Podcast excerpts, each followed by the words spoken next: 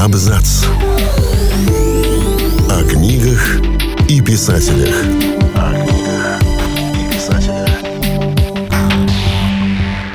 Всем привет! Я Олег Булдаков, и сегодня я расскажу вам интересные факты о Джо Аберкромби. «Кровь и железо». Именно с этой книгой Джо Аберкромби получил первую известность и быстро стал одним из современных лидеров темного фэнтези.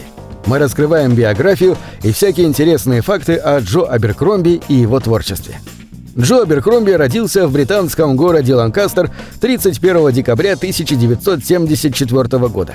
Проводя много времени за компьютером и настольными играми, подросток грезил несуществующими мирами, увлеченно рисовал схемы и карты выдуманных стран и давал названия новым географическим объектам. Это увлечение не мешало образованию, и после успешной сдачи выпускных экзаменов Джо поступил в престижное учебное заведение – Манчестерский университет. Получив диплом по психологии, Аберкромби устроился ассистентом в телевизионную компанию и дни напролет разносил более статусным сотрудникам газеты, кофе и чай. Такая работа не соответствовала амбициям будущего писателя, и он уволился со службы, став свободным монтажером короткометражных видеороликов и документальных фильмов. Наиболее известными работами в этот период были запись чикагского концерта британской поп-группы Кин, а также музыкальные клипы The Killers, Барри Уайта и Coldplay. Идея написать книгу о земном круге долго созревала в сознании Аберкромби, и в начале 2000-х годов он решил сделать реальностью давнюю мечту. На основе детских фантазий и произведений знаменитых авторов Джо за два года кропотливой работы создал роман «Кровь и железо», который впоследствии стал началом трилогии «Первый закон». Первые пробы пера получались классическим фэнтези в духе Конана Варвара, только главным героем был варвар-северянин Логин. Попытки продать написанное поначалу не принесли результата, и лишь через пару лет хождения по издательствам Аберкромби улыбнулась удача. Ангелом-хранителем, поспособствовавшим подписанию долгосрочного контракта, стала сотрудница одного издательства Джиллиан Редферн. Молодая женщина настолько прониклась историей о похождениях варвара-философа Логана Девятипалова, что посоветовала Джо развить этот характер и сделать персонажа действующим лицом последующих книг. Прислушавшись к ее мнению, начинающий автор написал еще два романа, и в 2007-2008 годах читателям представили «Прежде чем их повесят» и «Последний довод королей». Трилогия обрела завершение и, получив признание на родине писателя, была выпущена за пределами Великобритании. В итоге роман «Кровь и железо» номинировали на премию Джона Кэмпбелла, ежегодно присуждаемую лучшему молодому писателю-фантасту. Тот факт, что премия 2008 года досталась другому писателю, не огорчил Аберкромби, а напротив, стал стимулом к развитию и написанию новых произведений. Черпая вдохновение из книг известных англоязычных авторов Джеймса Элроя и Бернарда Корнуэлла, Джо написал цикл, продолжавший знакомить читателей с вселенной «Земной круг». С 2009 по 2016 годы британские издательства опубликовали его романы «Лучше подавать холодным», «Герои» и «Красная страна», а также сборник рассказов «Острые осколки».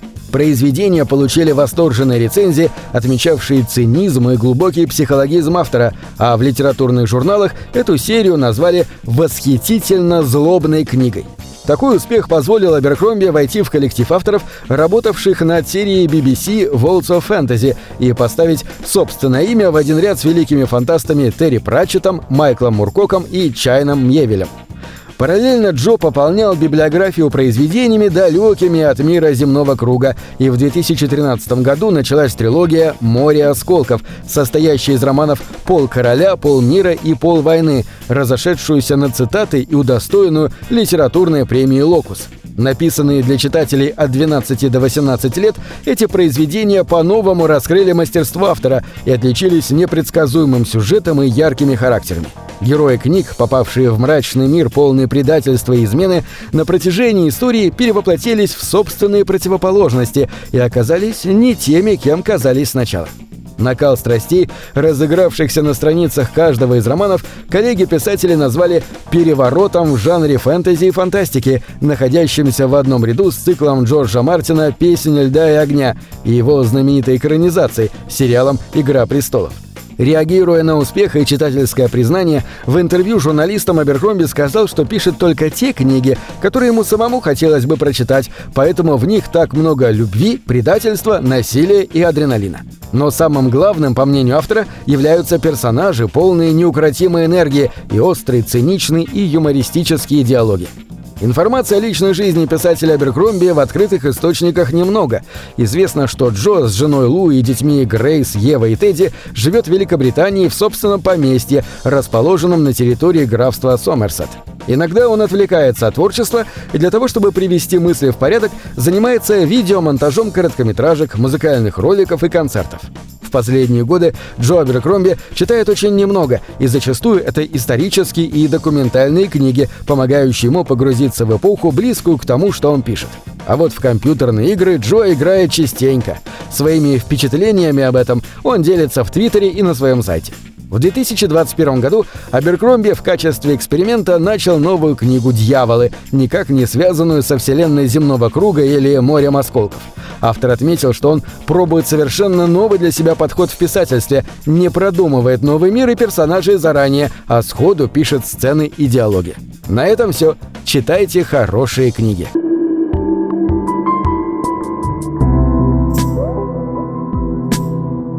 Книги — это двери, что выводят тебя из четырех стен.